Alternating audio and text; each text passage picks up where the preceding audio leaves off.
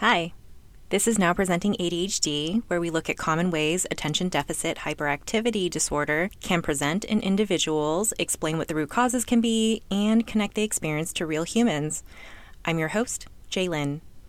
I'm an ADHD coach, instructor, and generally nice person.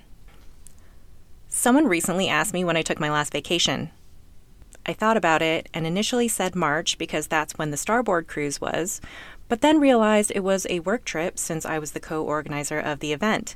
And then I said December because that's when I took a trip to the Bay Area to visit my family, but I realized I worked for the entire trip. And then the conference in Dallas, which was another trip I worked through the entire time. I guess the five day trip to Hawaii in August, I eventually replied. I didn't work that entire time and just spent the trip being my excited and slightly annoying self with one of my best friends. The person I was talking to said it's been a while and I really need a vacation so I don't get burned out. After pondering that thought for probably too long, I replied that I don't think I do need a trip. I haven't really been too close to burnout in a really long time, and I have given myself a reasonable workload and self care structure. I think I'm doing okay. They were surprised at that, and so was I, because it was so different from how I used to live. Historically, I've been the queen of burnout. I used to find myself tired all the time and unable to do anything because I was always driven to do too much and give until my cup was empty. I eventually found it hard to recover from being burned out and spent every week just trying to make it through. I would indulge in self care, but it never felt impactful to me. Is this something you resonate with? Doing self care and not having it make an impact? Feeling burned out on a regular basis, but not being able to find anything to remedy the situation? If you do resonate with this, you're not alone. Now presenting ADHD and conscientious self care.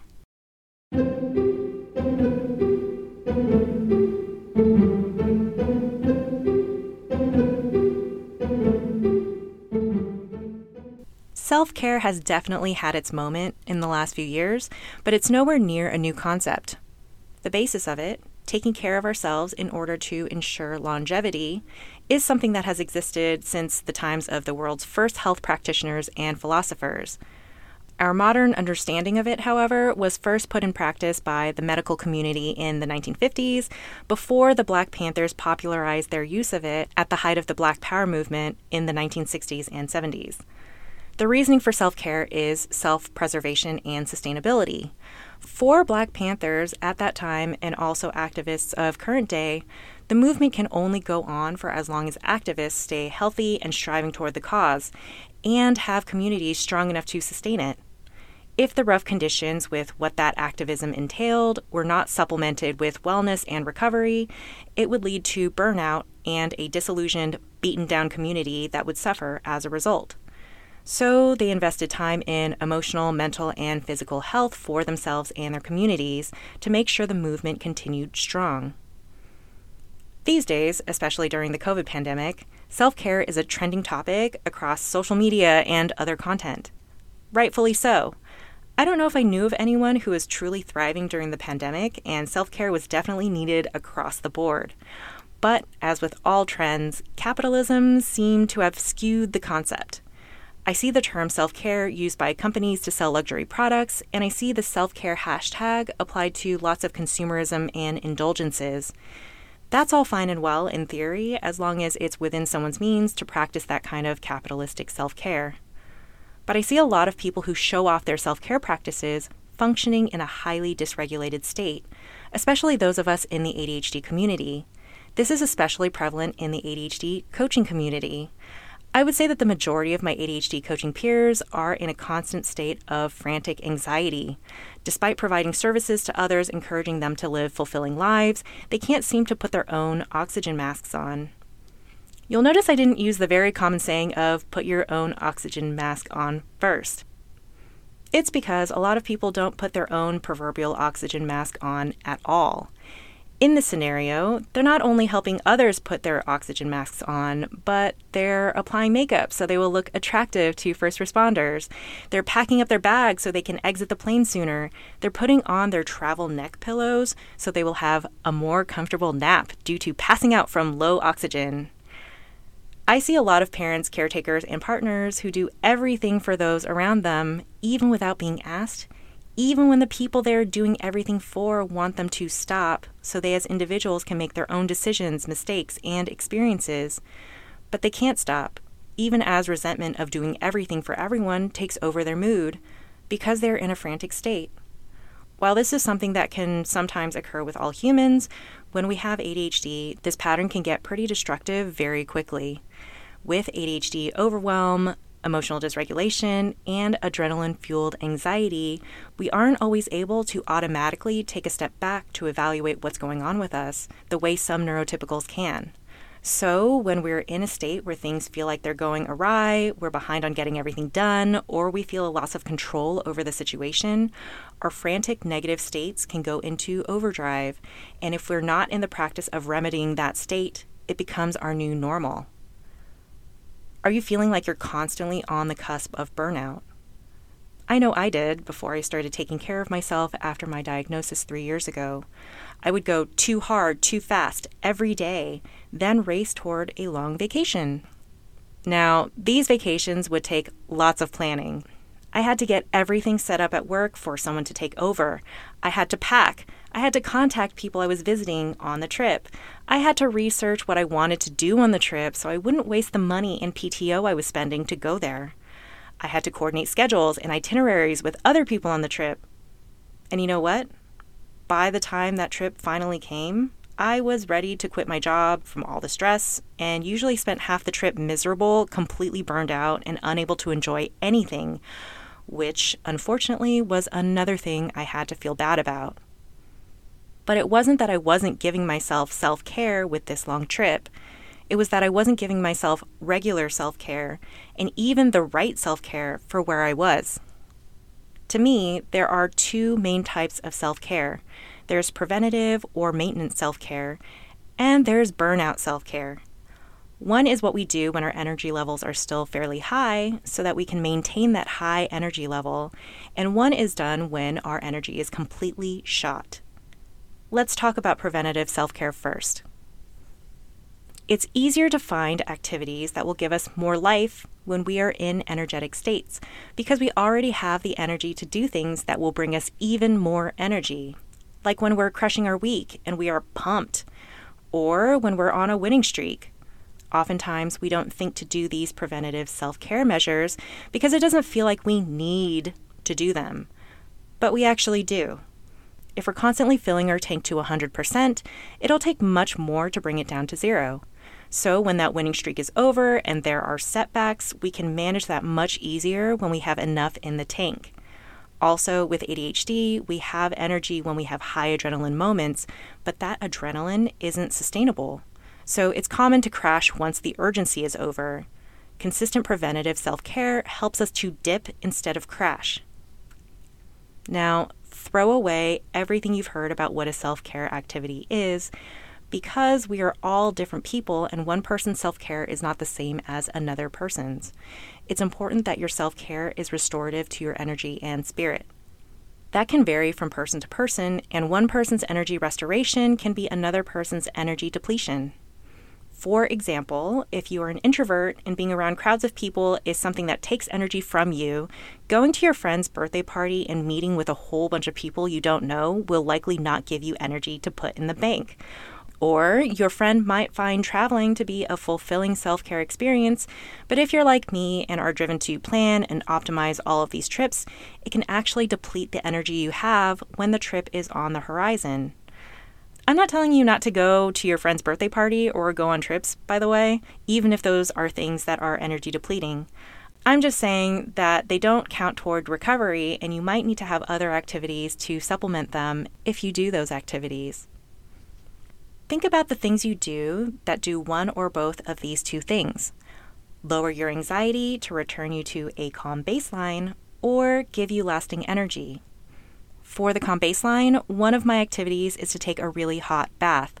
Like, so hot that I have to get in when the bath is half full and crank the heat up because it would be too much of a shock to go directly into a bath that hot. Another is to give myself a face massage with my fingers or to do neck and shoulder stretches. The examples I just use are forms of active recovery. They're things that lower my anxiety levels relatively quickly and get me back to baseline without much time. A common thing I see others doing is passive recovery. These are things like watching TV, laying around in bed, and doom scrolling. These can lower our anxiety, mostly because of the absence of doing an activity that raises our anxiety. But because these aren't active recovery, it can take a significant amount of time for our anxiety levels to get down to baseline doing these things. And for many of us, there just isn't enough time to recover from an anxiety filled day when paired with passive recovery. Plus, while we're passively recovering, we're not doing any of the other maintenance things that ensure we will have a successful day later, like doing the dishes, laundry, or cutting our toenails. Again, I'm not telling you not to do passive recovery. I watch TV every day after I'm done working while I eat my dinner. I'm just saying that if it's not enough, pair those with active recovery things. For activities that give me energy, I go to trivia once a week at my local indoor dog park and craft beer counter. My team has been crushing trivia lately, and it feels good. But even when we weren't, it was a very safe activity to go to since the dog park closes at 8 p.m., and I know that I can get human connection and creative brain work without tiring myself out. I also try to cook something creative every week or two so I can have some form of creative output outside of work. I like to chase my tiny dog around the apartment and play with him, which makes me super happy and makes him happy too. And I do my VR exercises that allow me to play a fun game while getting in some cardio so my nervous system gets used to returning to baseline.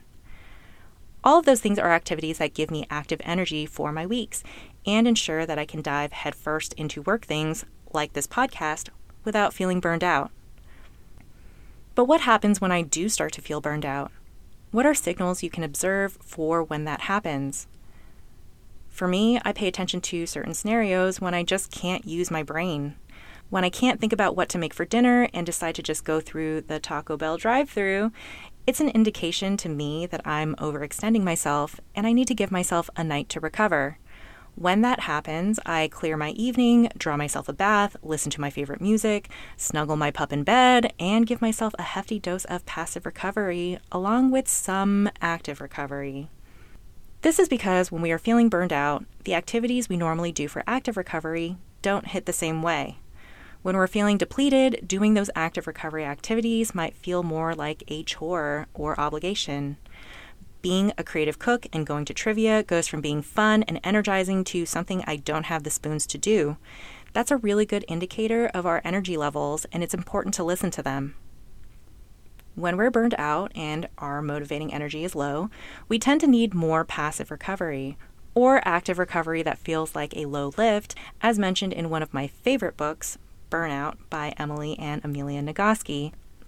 These are long snuggles with our loved ones, deep belly laughs, cathartic cries, and more. As mentioned in a previous episode, when I'm feeling burned out and emotionally dysregulated, I watch a movie that will make me cathartically cry. Everything Everywhere All at Once, Encanto, Coco, and I snuggle my pup. This is very important. Don't push it when you're in burnout. Don't force yourself to do an act of recovery if it will deplete you more. Listen to your body when it gives you signals and respond accordingly. Another thing to watch out for is mistaking an indulgence with consequences for a self care activity. I see this a lot. Someone will get into fights with their partners over spending beyond their means because they justify their spending spree as self care. But the result is that now there's tension in the relationship and it leads to higher anxiety and lower energy. Or for someone who is trying to lose weight, having a binge like meal for self care only to descend into self loathing. Self care is meant to be uplifting, recovery based, and fulfilling. If it is leading to negative results, consider another activity. Finding the right balance of self care is a process, and it can help to sit down and brainstorm what fills you up and what depletes you, and to do this semi regularly, as the effect activities can have on us can change throughout our lives. Then go and do them, even if you don't think you need to at the moment, because that's how we can have more sustainable energy levels. Because you are powerful, and I want you to stay that way. You've made it to the end of the episode on conscientious self care. To recap, self care is necessary even when we're in current states of high energy. There are active self care things we can do to lower our anxiety and boost our energy in short amounts of time, and passive recovery things we can do when we don't have the energy to do active recovery, although passive recovery tends to take longer. Supplement your high energy days and weeks with active recovery as much as you can, but don't push yourself too hard when you're in a state of burnout and your energy levels are low. Find activities that don't create negative consequences for yourself and identify when you are crossing the threshold into burnout so you can recover before hitting rock bottom. A robust self care practice can keep you in a powerful state sustainably so you can keep crushing whatever comes your way. If you found this episode enjoyable or informative, please tell your friends and family members with ADHD and or give us a review wherever you get your podcasts. If you want to read transcripts or show notes, find out more about me, Jaye Lin, or give suggestions on future episodes, please go to our website, npadhd.com. That's the acronym for Now Presenting ADHD, npadhd.com. Or you can follow us on Instagram at npadhd. Thanks for listening, and we hope to see you again soon.